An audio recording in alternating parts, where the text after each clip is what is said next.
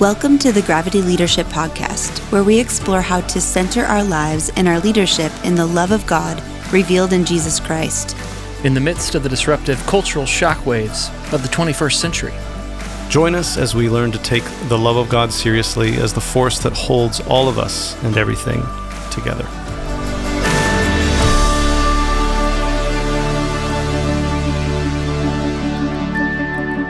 If you're loving this podcast, we invite you to go deeper and partner with us in our work by joining the Gravity Commons, our online community of practice for connecting and learning together. As a member of the Gravity Commons, you get access to live podcast recordings with upcoming guests, as well as other opportunities to connect and learn together with us in real time, including learning labs, member meetups, discussion boards, online courses, and our practitioner podcast. Go to gravityleadership.com/commons to find out more. See you in the Commons. Hello, everybody. Welcome to the Gravity Leadership Podcast. Ben Sternke is here. Hello, Ben. Hey, Matt. How's it going? And he's joined by Matt Tebbe. Hello. Hi, I'm Matt. Yep. Just talking to yourself over there. Just another Friday. Just another day. In my office. From home. Hey, this is your first podcast with us. Welcome. You got a lot of catching up to do if you choose, or this could be your first only 20 seconds you ever listen to us. Yeah. But we actually have we've been having a go at this for a while and have had a lot of great podcasts. Yeah. I feel like a lot of fun times. Last week was today's podcast. Oh, you know what's fun about today's podcast? It releases on February 22nd, 2022. So it's 2-2-2-2-2, and this is our 222nd episode. Shut the front door. Really? Isn't that amazing? All of that? Yeah, isn't that cool? All of that's true. I just looked at the calendar and found myself pleasantly surprised by our 222nd episode airing on 2-2-2-2-2. Well, what then better way to celebrate it than continuing our 5 things series. Crack open a beer. Oh yes, continuing it. Yes. I see what you're saying. Yep. Right? With Christy Penley. She's going to give us 5 things that she's learned in her 20 plus years of ministry. This was a great fun time. We a few weeks ago now, I guess it's been a couple weeks, we released our the Rise and Fall of Mars Hill episode. Was that last week? Yeah, time flies, Ben. Mm-hmm. When you're having fun. When you're producing a podcast. Time flies when you don't have the podcast schedule in front of you. 22 times. Yes. Yeah, we released last week's episode. Last week. And I anticipated this, but it's really encouraging the amount of engagement that podcast got in terms of there are people that were really grateful, people that were upset, even a little agitated by the criticisms, or some people were defending Christian Today. Some people were saying, I wanted to hear you go into this more because this bothered me. Right. And I think, that's exactly the kind of thing we were hoping would happen. That we're all about creating meaningful conversations that bring the full sort of embodied awareness to bear in situations.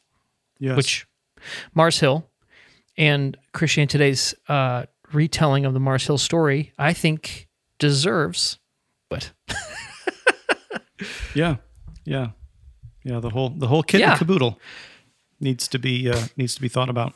Yeah, I think it's. I mean, so some of the feedback, like you said,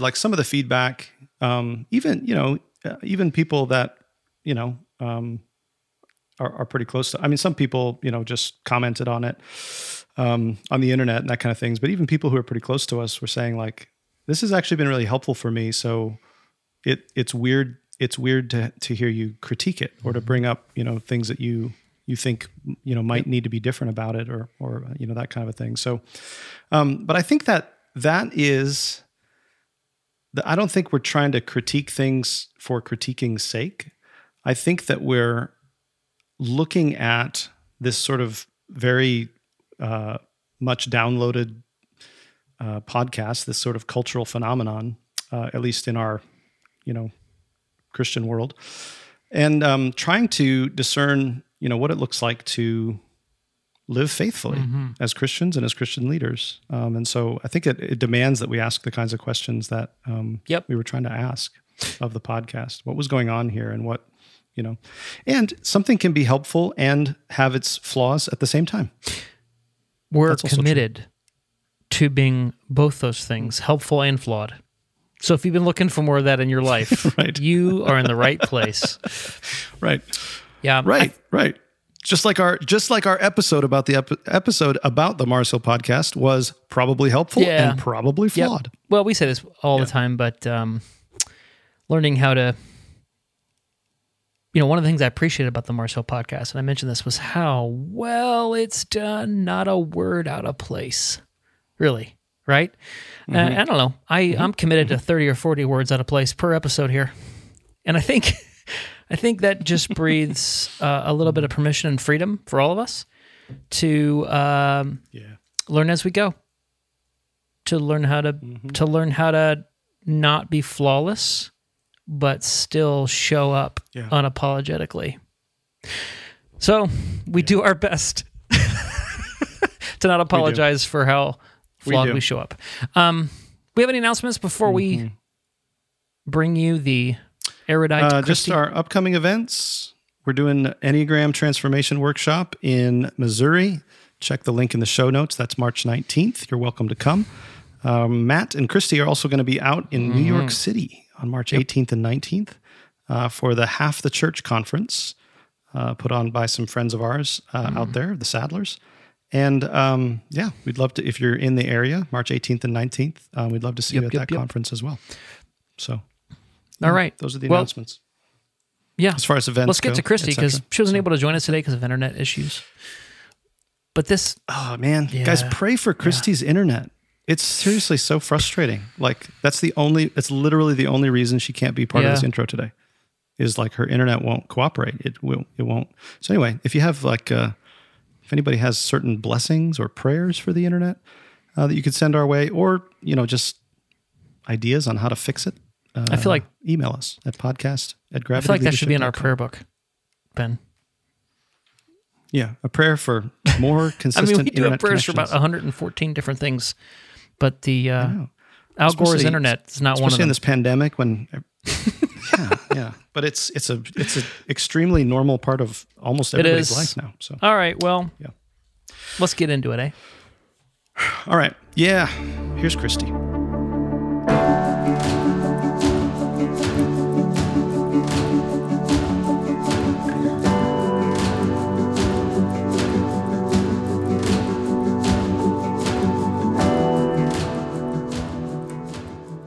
Christy Penley, welcome to the Gravity Leadership Podcast.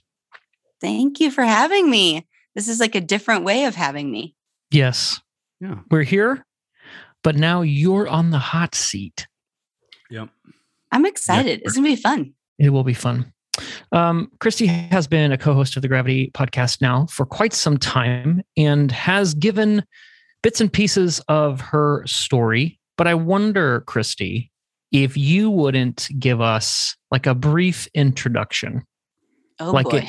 If you wrote a book, 16 things to do with the handsaw, on the back of it, there would be Christy Penley, probably in some plaid with, a big smile. With pink earphones. With pink earphones. And then it would have like a bio. Like, what would that bio say? Oh man, that's a good question. It would say something about being a lover of Jesus and his way. It would say that I am a mom of 6, and I say 6 because we have an extra one right now, and he really is part of our family. Mm-hmm. Married to Paul for almost 20 years and my best friend. And that I love things like college football and chalk painting and coffee creamer. I like coffee creamer more than coffee. So I'd probably say things like that. That's awesome. So tell me, are you like a one coffee creamer guy? You find your cream and you stick with it? Or do you like variety? No, I'm all about variety. Yeah, variety all the way. I'm in this like peppermint mocha one right now and an almond milk vanilla creamer. I got both of them in my fridge and they're delicious. And I do unfortunately put more creamer, I think, than coffee in my cup. But it's like my dessert in the morning. Yes. Yeah. That somehow is just completely, I didn't expect that, but that's completely unsurprising. Well, Christy, yes. So Christy, nobody ever expects Christy Penley. No, you don't see her coming. And then all, and then, boom. And then you're, and then right boom, shakalaka, you're blessed. Yep. Speaking of blessing from Christy, today we are continuing this little mini, I don't know, series. We're just going through a series of conversations with people associated with gravity. I went a few weeks ago about 5 things that I've learned or am learning in 20 years of ministry. Christy as well has been doing ministry for a long time. And she's got a list of 5 things we're going to ask her about. Actually, it's 6. There's a bonus thing, which I think Ben really likes, this bonus.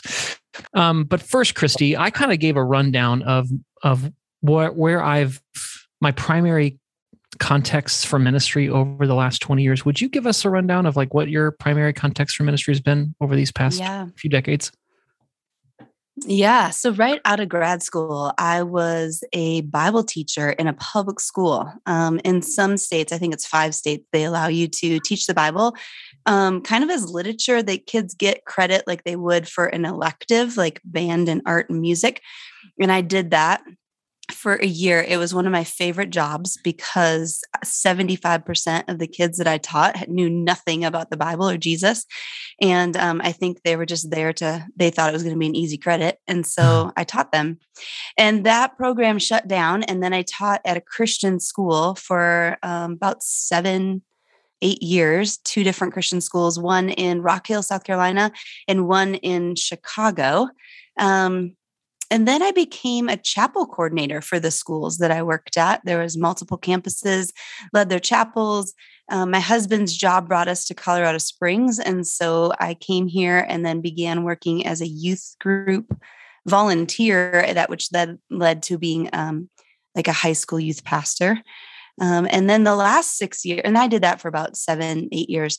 And then the last 6 years, I've been working as a kid and family pastor at a local church here in Colorado Springs.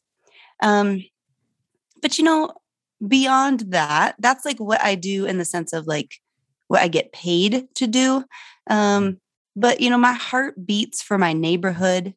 My heart beats for, I want my neighbors to know that Jesus is good. And I want to be involved in their lives. And so wherever I am, whether I get paid for it or not, I want to love the people around me. And so we try to do that where we are. So yeah, good at where I am. Thank you. Yes. So Christy's been in the South, in Chicago, which is dark, 68% of the year, just dark, cloudy.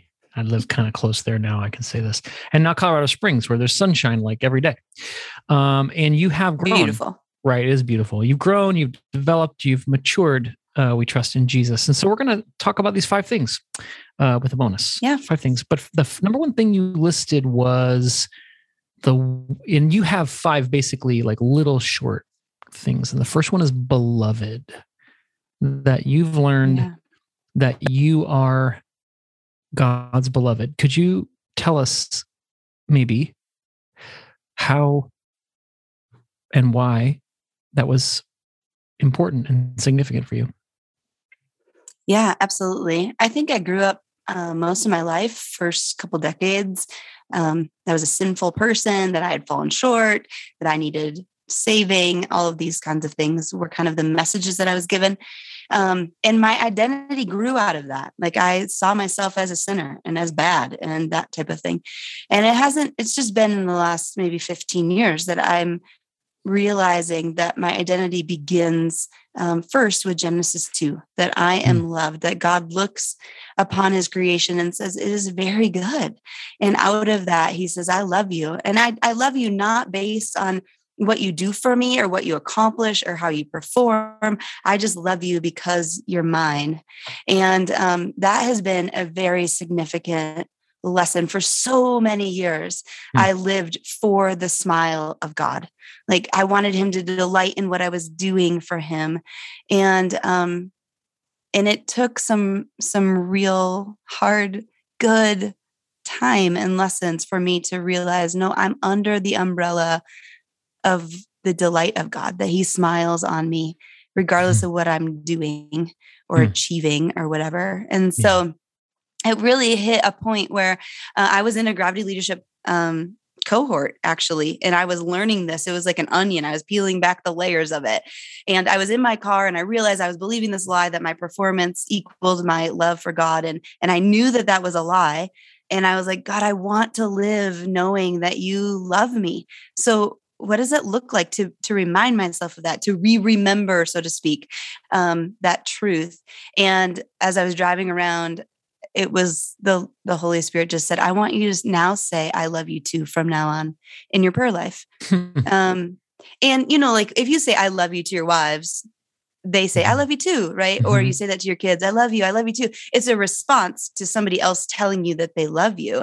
And so from that point on in my prayer time, in my walk with Jesus, I just started saying, I love you too. Because it was reminding my heart that I am first loved by Him, not because of what I do, just because I'm His kid. Yeah. So I'm beloved. Yeah. Yeah. Christy, I love that practice. I love that little simple way of sort of, there's a whole world, right, that gets invited in that simple way of just saying, I love you too, because the assumption is you've just been told, you know, yeah, I love you. And so there's, But the fact that that is always a response to "I love you," I just think that's a really it's a really brilliant way of sort of bringing your belovedness into your imagination, not just sort of trying to. I think sometimes we try to cram these things into our thoughts, like I'm going to try to believe that really hard that God loves me. But right? This is a simple practice that assumes God loves you. It's like here's what you would say if God just told you that He loved you. Like you would just say, "I love you too." Absolutely. Yeah. Yep. I want to maybe double click on this a little bit just to tease it out. So, and I like them as well, but what is it about the band U2 that reminds you that God loves you?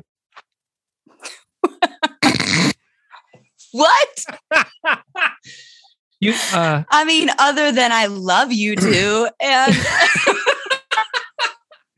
And is that's what you're, I mean, you know, me and Bono, we're like BFFs. I wish. Yes.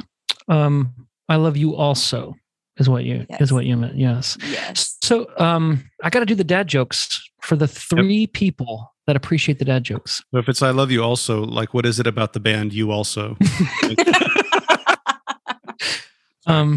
that's really good, Christy. I wonder if you could share a little bit more before we leave this one.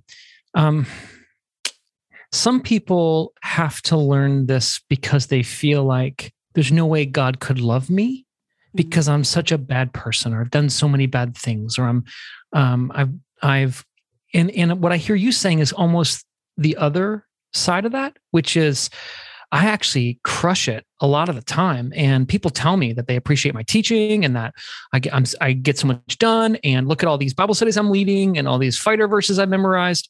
So could you talk a bit about I think that's the religious temptation is to not experience the love of God because we're so quote good.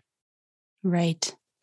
Yeah. A friend of mine, Emily Freeman, if you know her, wrote a book, Grace for the Good Girl. And I think that you're absolutely right. I grew up hearing, believing, people telling me, you know, like, God's so pleased when you read your Bible, you know, 31 days out of 31 days, you know, or whatever it is. And, and so I that was my culture. I remember actually, I was talking to my husband, Paul, one day, and he was like, you know what? I think you should try that on in your prayer. You should say, God, you love me because I work for you. And I was like, well, I'm not going to say that in my prayer. And he's like, why not? It's how you live. I was like, wow. Yeah.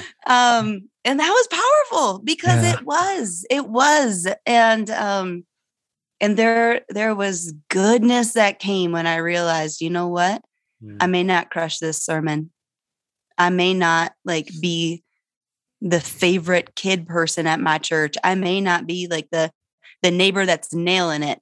And it does not change the fact that my identity is rooted in the fact that I am his beloved. Mm-hmm. And I know it sounds so churchy. I don't mean it to sound that way, but like it gripped my heart and it changed the trajectory of how I related to people and to God. Yeah. Yeah. Yeah. There's a reason why this is the primary sort of center of our discipleship stuff we do with the Gravity Leadership Academy, because love is radically reorienting reality when you're able to begin to wade into it. Great. Well, that's number one. That's, I don't know. We called a wrap. I feel like that was great. Foundational. I dropped a dad joke. Christy was testifying to the beautifulness of her marriage. Okay, well, we'll go on to number two. And number two, the number two thing you've learned in 20 years is the word kairos. Yeah. I have it tattooed on my arm. Do you really? I sure do. How do you not know that? It's right there. Well, I don't know. Of course, our listeners can't see it, but I just showed them on the screen. But yeah, that's on my forearm. And it says kairos because it was so powerful. When I think about the last 15 years, it was one of those things that changed my life. So tell us, what is kairos and how did you discover that? How did you appropriate that language? Yeah. So let me first say that, I grew up believing that discipleship was a book that I read, or it was meeting with somebody at a coffee shop and answering, 3 questions of, did you read your Bible? Did you lie to me this week? Did you look at pornography? Did you and like, that's what I believe that kind of discipleship was. And it wasn't until I learned the word kairos, which is a Greek word, right? In scriptures, 2 Greek words that mean the word time. One is chronos, which is like minute to minute time, and kairos, which is has more to do with the significance of the event, where God is opening, revealing Himself in a powerful way, and I stopped once I realized like, oh, God's doing this all the time. He's active and present, and He's at work. I stopped asking God for opportunities. I just started saying, God, would you open up to my eyes to what you're already doing? Mm-hmm. And would you give me courage to respond? Mm-hmm. And because I believe He meets us in our reality, right where we are, in our relationships, the broken ones, the ones that are awesome, the circumstances that we're in, our jobs, whatever it is, He meets us there and works in and through us. And so it changed how I saw God teaching me. Mm. And yes, God still can use a book. Yes, God can use a conversation. But what I realized is He's actually just using my life to teach me. Yeah. Yeah, this is huge. This is a big paradigm shift to like trying to get God to do things or being anxious or afraid I'm going to miss something. If God gives me an opportunity today and I blow it, then, what does that mean? Is He going to give me another one? What sorts of things did you discover? Like through this new lens, this new paradigm, what have you learned? What have you discovered? What has surprised you about that? Yeah. Well, I mean, obviously it changed my personal life and how I walked out my faith and what how I lived. In the sense of it became just me responding to what God was already doing, not me trying to create something or have a checklist or whatever. Yeah. But it also changed my ministry and how I did ministry. I work predominantly with kids, students, college students. Sometimes I speak to adults too. But I started at the end of whenever I would teach, giving what I would call a worship response instead of like an application piece. And so a lot of times, when you're teaching, you're like, here are the 3 ways, 1, 2, 3, or ABC or whatever. And, raise your hand if you're going to do this, or stand up, or come to the altar, or whatever the thing is. That's how I grew up. Mm-hmm. And realizing that God was already at work and doing things, believing that the same Holy Spirit that lives inside of me lives inside of kids. They don't have a JV Holy Spirit. And to give them the opportunity to listen to what God was saying, whether that was an encouragement or a challenge or a conviction, and then space to respond. Mm. And And so we do that. And I do that wherever I go. I mean, I just spoke at a women's conference thing. And when they were asking me, what do I need? I'm like, well, just so you know, like at the end, I'm just going to create some space and some silence for us to be still and to listen, because I don't know how the Holy Spirit is working in your life. Yes. Right. And I want him to do his job. Not for me to pretend like I'm the Holy Spirit. Right. So that space then for response is not only you living by this moment to moment sort of Kairos relationship with God, but you are lowering everybody through the roof to Jesus and saying, hey, yeah, you're going to have a Kairos here. And I can't possibly know what that is, but I do trust that God cares about you more than I do. And if you tend to that, there's more blessedness in that than anything I could tell you to do. Absolutely. Yes. You know, this is part of like the leadership shift that that is at the heartbeat of what we do, Christy. And that is like, I don't want to be the kind of leader that, the more you're with me, the more you're impressed with me. Mm. I want to be the kind of leader that the more you're with me, the more you grow to trust that you know Jesus, that you can listen to his voice. Yeah. And that you have something to offer, right? Yeah, absolutely. And I think what you're talking about, that's a practice that I think empowers people to grow in confidence and trust that I can hear from the Lord. He is present and at work in my life. And I think I have what I need. I think I have what I need. Yeah, yeah, absolutely. Beautiful. Gosh. All right, number 3 is fully me. Now, did you try to make that rhyme, or is that just a coincidence? Just a coincidence. Look at me. What is fully me? Yeah, I believe that God wants us to be fully ourselves and not a copycat of somebody else. Hmm. And, we hear all the time, like, God only made one of you. And I tell my kids that. I just didn't know I really believed that myself. I somehow believed that me copying somebody else or being like them was better than me being fully who God made me to be.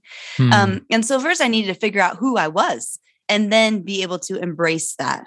And I used to be embarrassed, I think, by some of who I was. And I think I'm still learning and growing in that. It comes out in lots of different ways. So like early in my ministry, I just kind of copycatted other mentors and speakers that I thought were good. Yeah. So Dan Seaborn and Louis Giglio were 2 very influential men in my life. And I just kind of like, okay, they did a good illustration. I'm going to do that illustration. And, I'm going to kind of preach like they preach. And it wasn't until and I think we learn that way, honestly. And part of it is that we learn and we practice. Sure. But when we can be fully ourselves, when we're not putting on somebody else, but we're fully who we are and God is working in and through us, it's so much more powerful than me becoming a mini Louis. And so, yeah, I think that it's embracing who you are. Knowing who you are and embracing who you are, and then living that out. Yes. I am picturing you trying to imitate like Paula White or a Tammy Faye Bakker, and I'm getting a lot of just enjoyment from that. But I'm also glad that that's not what you're doing anymore. Although Louis is also interesting.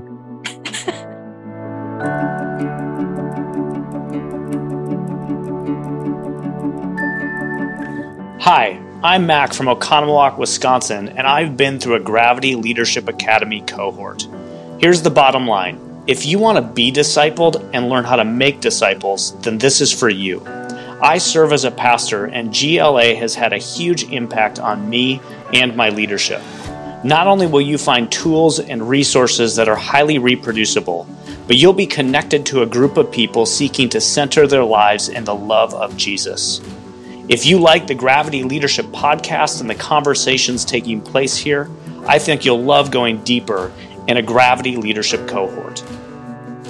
To find out more about Gravity Leadership Academy, visit gravityleadership.com/academy.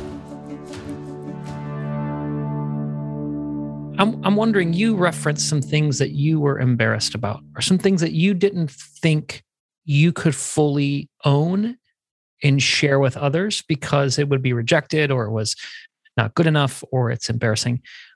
What, to whatever degree you want to share, I'd love to hear more about that. Yeah. I mean, I think the number one thing that comes in when you say that is that I was embarrassed that I wanted to be a pastor and a preacher.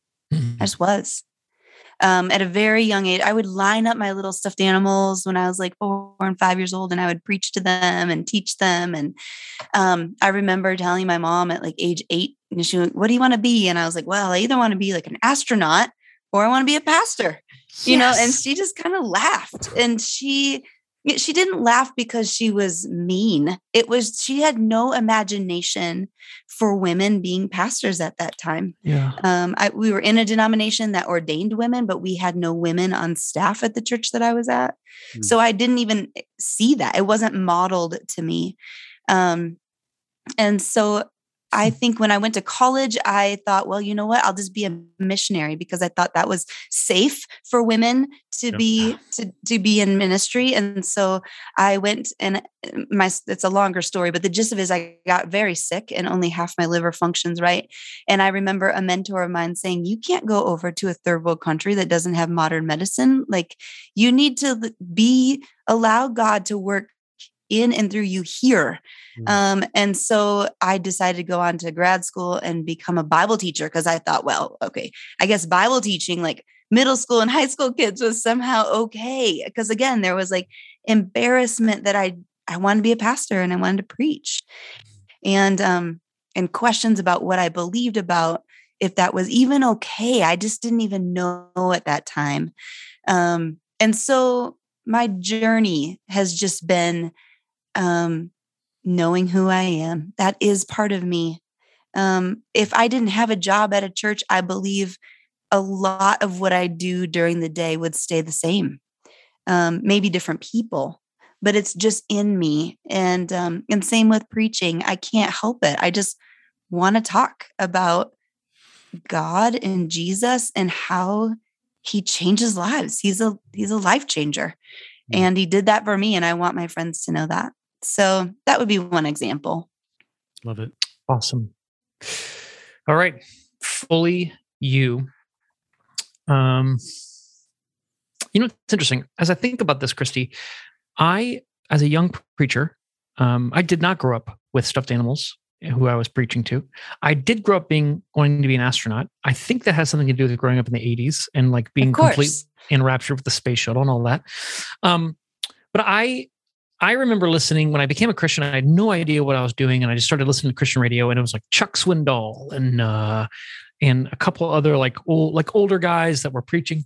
And I remember trying to imitate them, and it was awful. Like, I was like, this isn't me, and I can't do this, and I stink. And, but then I remember, this is 25 years ago. I remember, downloading a Rob Bell sermon, and no one was preaching like Rob Bell at the time, at least in my world.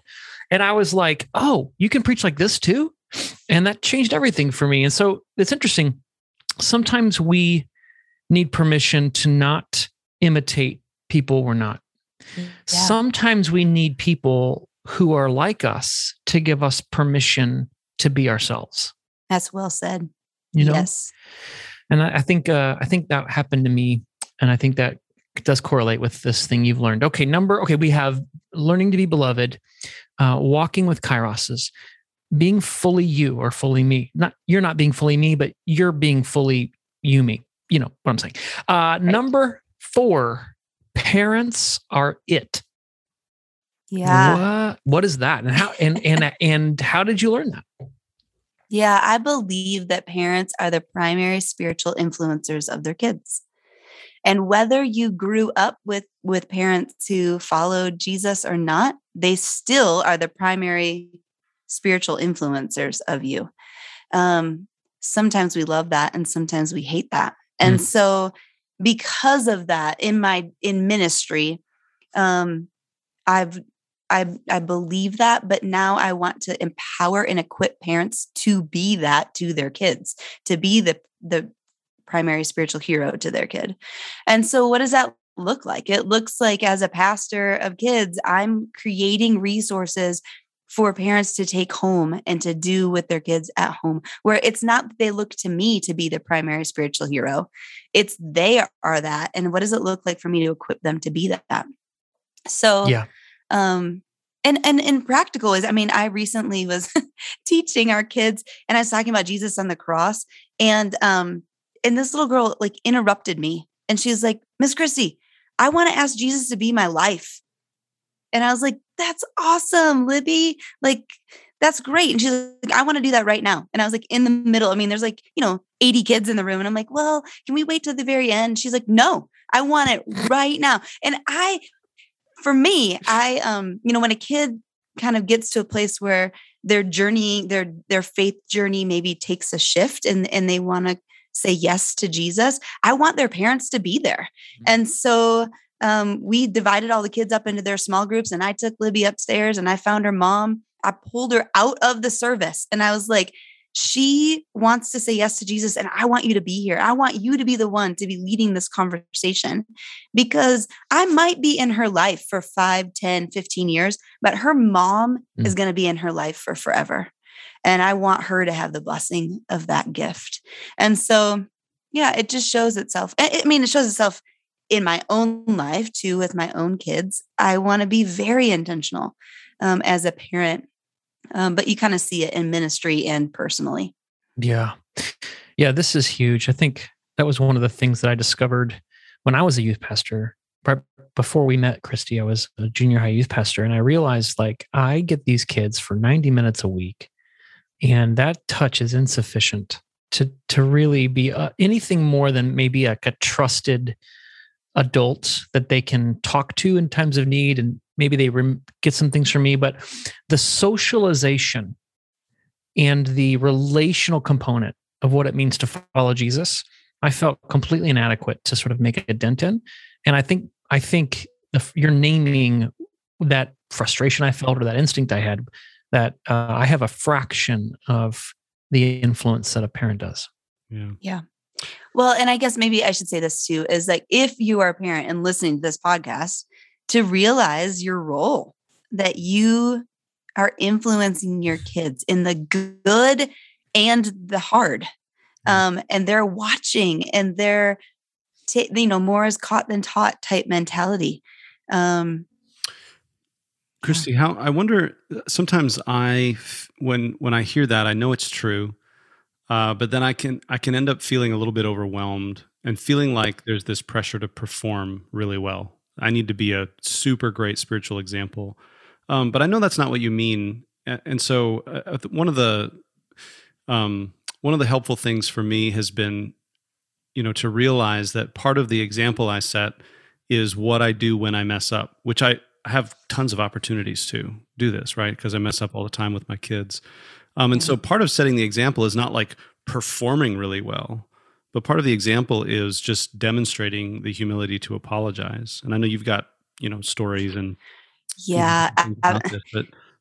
talk a bit about, how to set an example for our kids in our failure, actually, right? Not just in our, like, I'm killing it today as a parent, but, oh gosh, I really screwed up as a parent. How do we continue to set an example through just our humility? Yeah. One of the big moments, actually, probably all of my kids would point back to this. I mean, it's just funny. They always embarrass me. Like, at the wrong time did they bring this story up, but now I'm sharing it with the world, but that's okay. We adopted 2 kids, and they were in the foster care system before. And for those of you who are not familiar with foster care, when they're in foster care, you have to do visitation with the biological parents, sometimes multiple times a week. And unfortunately for our kids, their biological mom often wouldn't show up for the visitations. And that was hard for them emotionally. And just, it was hard for them, for their little 4-year-old or 2-year-old brains to understand, where's my mom? And so there was one time where Paul was actually out of the country. He was like in another country. I was solo parenting the five kids. I was on week 2 of solo parenting. Paul was in India. And I took the kids to their visitation and mom didn't show up. And we sat in the parking lot. And I was like, I'm so sorry. We came home. I read a book to the kids. I was like, okay, it's time for me to do dinner. I want you to go downstairs and I want you to play all together. I'm cooking dinner and all of a sudden I hear my oldest be like, Mom, come here. And I go downstairs and one of my foster kids, who's now my daughter, had sat down on the couch and had purposefully peed on the couch. But not only had peed on the couch that time, she went to the next cushion, sat down on the second cushion and peed a second time, and then a third time on a third cushion. And I was like, are you flipping kidding me? Like, I just had it. I was like so tired. And I was like, what did you do? And like, we're not yellers in our house. I know some families operate that. That's just not how we do it. Normally when I get mad, I actually start to whisper. It's like a intense, like whatever, but whatever happened to me, I was like, right. What did you do? No. I blew up and I was like, get upstairs right now. And I just started yelling at her. I mean, just yelling at her. And of course, all 4 other kids are at the bottom of the stairs. They all start bawling because they've never seen me kind of just really lose it like that. And Brie went upstairs. She's sobbing at this time. And I didn't let up. I just kept yelling at her as she walked up the stairs. I just blew it. Mm-hmm. And I sat on the stairs. I could hear everybody crying. I started crying. And I walked into Bree's room and I picked her up and I said, honey, I'm so sorry. Mm-hmm. I was so angry that you purposely peed on the couch. And I'm really sorry. And I'm guessing maybe you had a really hard day and your mama didn't show up and you don't feel like there's any control. I mean, she probably couldn't articulate that, but she couldn't control anything in her life. And she's like, I can control one thing, and we sat there and we cried together. And then I said, I was sorry to you, Brie, but I want to pray with you. And I want to tell Jesus, I'm sorry too. And then I came down the stairs and I gathered up the other 4 kids and cried with them and prayed and apologized to them too. And it's a moment now where they're like, remember the time mom lost it? And she said she was sorry. And I think hopefully they remember, yeah, I lost it. I'm not perfect. But they realize that I live in grace and I'm learning. And that hopefully opens their eyes that that's the kind of God we serve, that he welcomes us even in our mess and forgives us. Well, that's beautiful. I also feel like now I have been, the next time you ask me how I'm doing, instead of saying bad, I'm just going to say I pissed the couch. Because I feel like it's a pretty pregnant picture of what it looks like to have a thoroughly awful day. Oh, man. Yeah. Bless her heart. She's such a sweet girl. She sure is. I just want to say that parenthetically, I mean, I know we are talking a lot, but this is something that I didn't know before I had children, which is a lot of the things my kids do that I reflexively want to punish is them trying to deal with a very immature operating system, something that they can't handle. Yeah. And so like, whether it's peeing on the couch or being disrespectful or not saying please or thank you or teasing their sibling, like this is basically them on tilt. Mm-hmm. And man, the times I'm able to remember that are beautiful. And the other times I can't remember that. I pissed the couch. Yes. All right. That's number 4. All right. Number 5, eat more cake. Eat more cake. Yes. You guys, if you know me, you know I love sugar. But actually what I mean by that is we need to remember and celebrate more. In ministry, I worked with a youth pastor and we were partners, and he would say this all the time, eat more cake. And what he meant by that was every time we're getting together, we are remembering the goodness and what God has done in the past, because, in the Old Testament, they talk about, building up rocks and having piles of stones as remembrance places. And I think we need to do that within ministry, even within our families, of pointing back and saying, I'm remembering and celebrating what God has done. Because in the future, when things are hard and you're peeing on the couch, we need to be able to look back and say, I'm believing in the faithfulness of God for my future because of how I know he's been faithful in the past. So we need to eat more cake. Eat more cake. So this is different from let them eat cake. Yes. Okay. Yes. It's almost the exact opposite, I think, right? Yes. It's like, let them eat cake is, it's one thing, but then this is like, let us all eat cake. Yes. More cake. Yeah. Christy, what cake?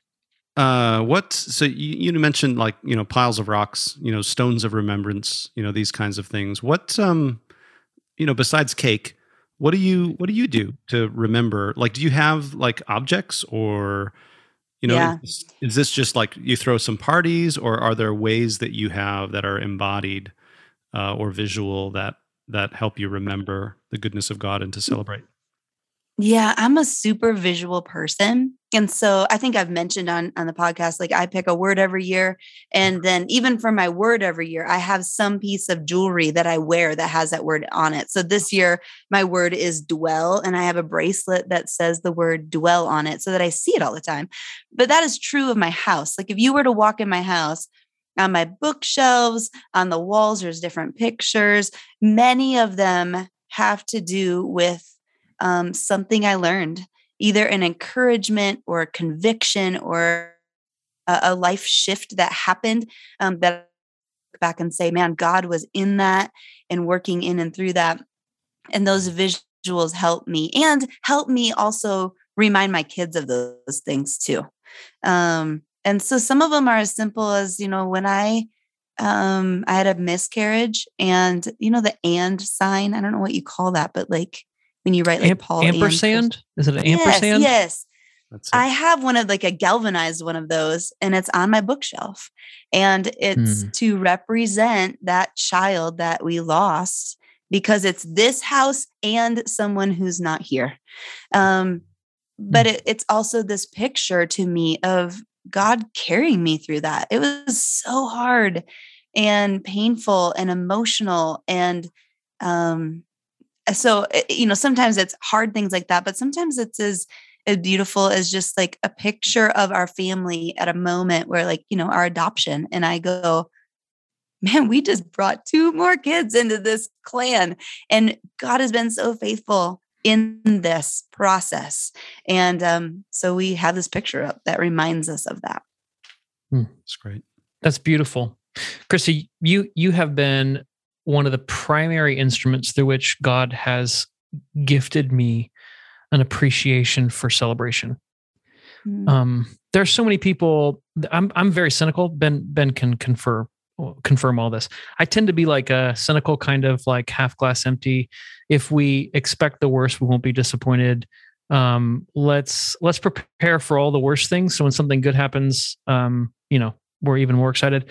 And your energy that you carry to celebrate stuff, very frankly, I'm going to be frank, it often annoys me. Not your energy, but like the sunshines and rainbows, energy really bothers me, but I need it desperately. And you have a contagious way of carrying that, so much so that, I think I don't know. I think my life suffers because I don't eat enough cake. Thank you. Yep. Ben, we have a little party tonight we're having with our church leaders. We should eat some cake tonight. We have a cake. I'm picking it up from the bakery. We're doing a king cake since right after Epiphany when we're recording this. So yeah, somebody'll find a little baby in there, and then they're going to be crowned the king or the queen for the evening, and they're going to have to wear a crown. I don't know if it's a prize or Yes. So anyway, we're not very we were talking about this though. Like neither one of us is very good at celebrating. No, we're not good at sort of coming up with how we can all celebrate together. So we feel a little crippled in our party planning, but we're going to give it our best go. And we're inviting people who are good at it. So that's fun. Yes. Absolutely fun. Yep. We'll do it tonight. All right. Final one, bonus one, the cake, celebrate. Number 6, finally, soul care. So we've got beloved, kairos, fully me, fully you. Parents are it. Eat more cake and soul care. What is that about? Yeah, I had to put it as a bonus because I was like, it's got to be in there. We're complex people and we need to look at the whole of ourselves, meaning like not just spiritually, but physically and mentally and emotionally and relationally and vocationally. And so I think if we don't do that, we will burn out in ministry. And so when I say soul care, I don't mean self-care. I don't mean manicures and massages, while those are great. But real soul care, meaning what does it mean to really take off, like to have vacation, to rest, to have intentional, deep friendships with people, to engage in hard counseling if you need it.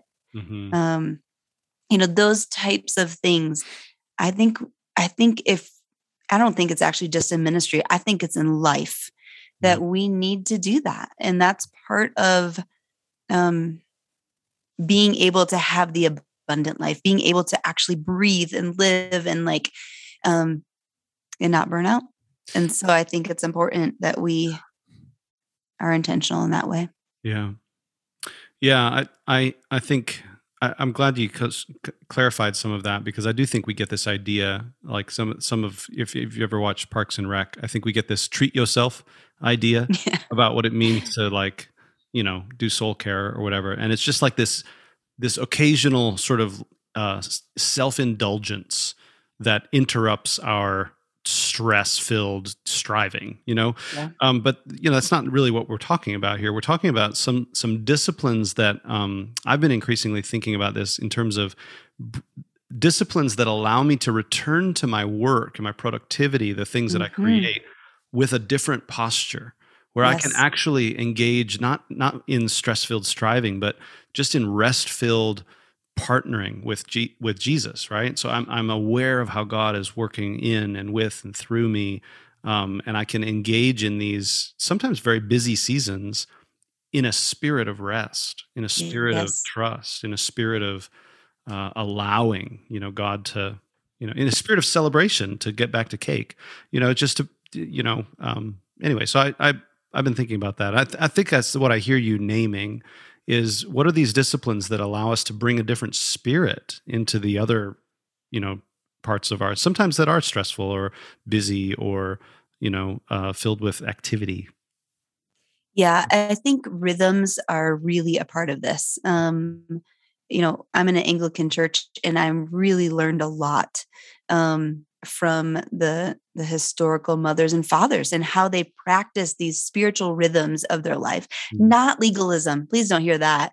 But really healthy, life-giving rhythms that I've found to be helpful, and for me to be able to be excited and to keep doing ministry and to think like, oh yeah, I've done 20 years of ministry. I can imagine doing 20 more because I think these rhythms are in place. That's really good. Yes. This is why we're friends, Christy.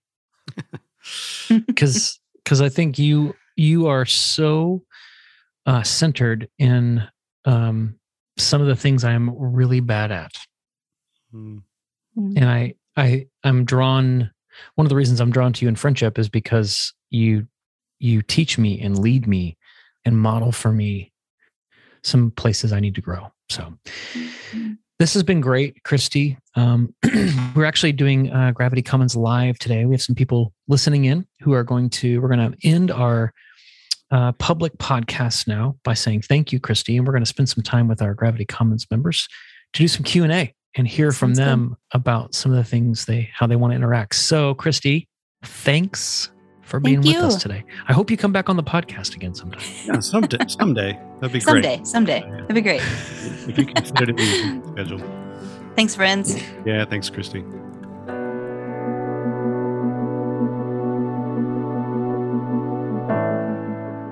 Hey, Christy, that was lovely.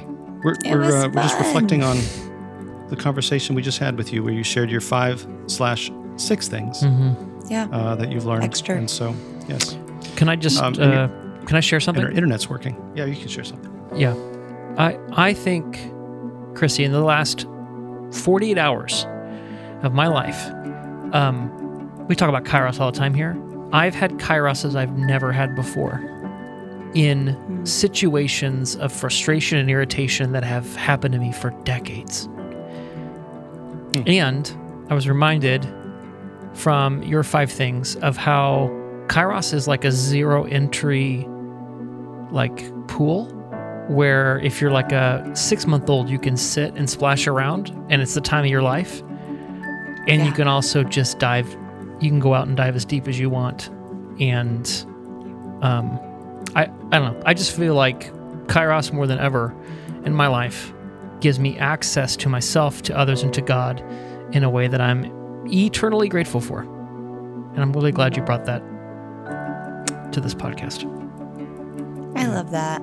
I am so encouraged when I talk to friends, whether it's you and Ben or, friends here in Colorado, and they share their kairoses, just to hear what is God doing in and through them. And it encourages me. And so I love talking about it.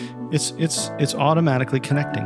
It is. Yes. It is a sharing of desire. It's a sharing of the inner person, right? Our soul comes online and is communicated. Mm-hmm. And when that's communicated in an environment where it is received with acceptance and with love, I mean, you can take over the world with that stuff.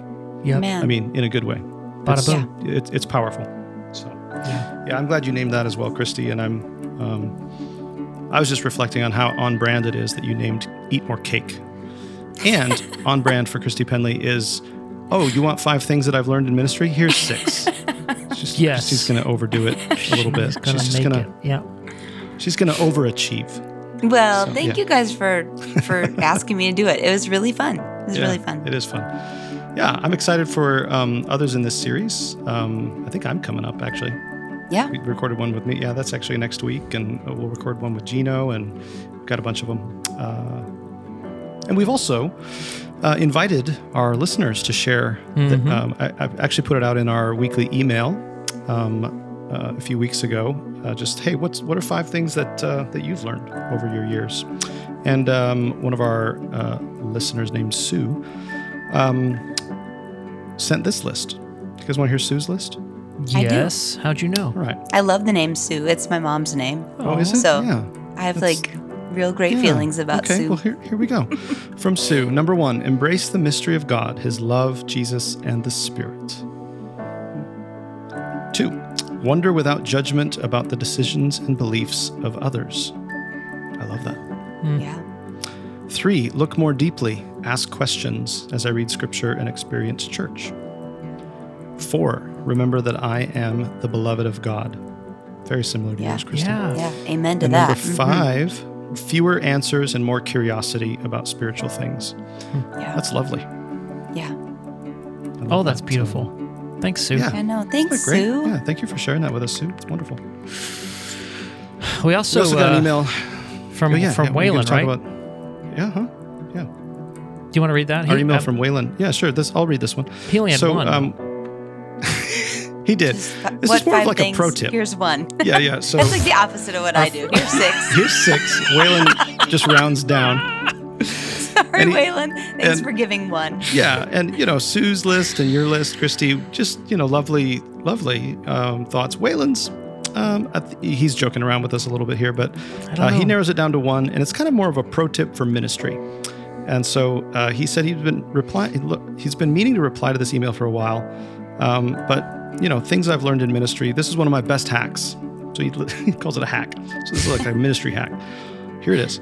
Always keep a case of canned beans stashed in the church kitchen. That way, this is the best part, is there's a sentence that explains it.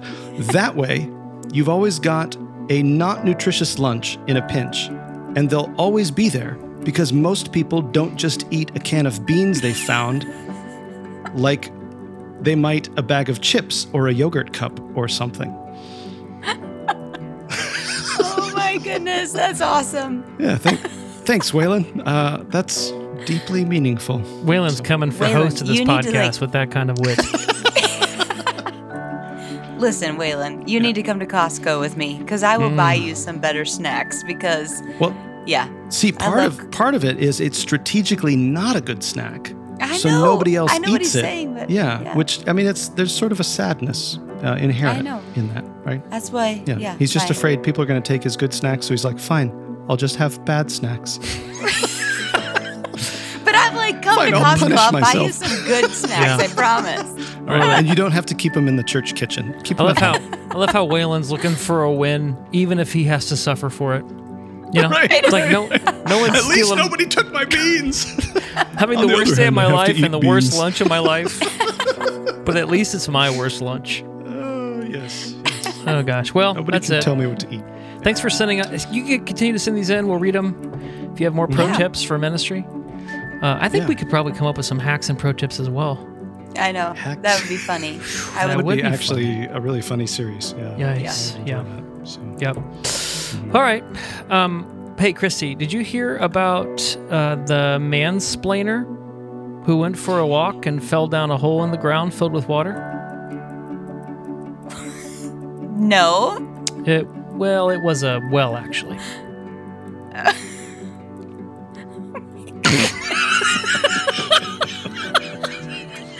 You need to stop. That's all the encouragement. That's actually encouraging Matt to keep going. Can I give you a twofer today? Oh my goodness. Okay. This one's for Ben though. Well, I actually have. Okay, Ben. I've been noticing that mansplainers don't look terrible in jeans, but they also don't look fantastic. You might say this is because they just have okay butts.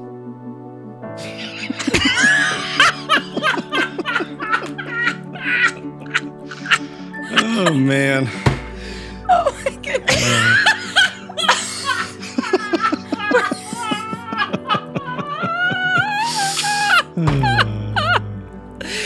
Oh god! I was trying to find a way to mansplain that joke to you, Matt. But as a recovering mansplainer, my goodness. I decided to hold my tongue. Our listeners are going to be like, oh, it's the outro. Click, we're done. But I laugh almost really hard. They're funny. I was unprepared for that. How funny that would be. Oh, man. Woo. All right, well, friends, on that note. We'll see you next time, everybody. We'll see you next time.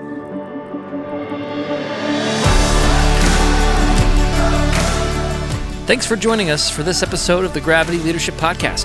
If you're finding it helpful or enjoyable, we'd love it if you'd tell your friends about it. Ratings and reviews online also help others find the podcast. And don't forget to subscribe so you don't miss an episode. And you can join our Gravity community online for free at gravityleadership.com/join. You'll get our latest content delivered straight to your inbox, as well as our email most Fridays with curated links to articles we find interesting and helpful. To join us, go to gravityleadership.com/join. Our podcast is produced by Ben Sternke and Matt Tebbe.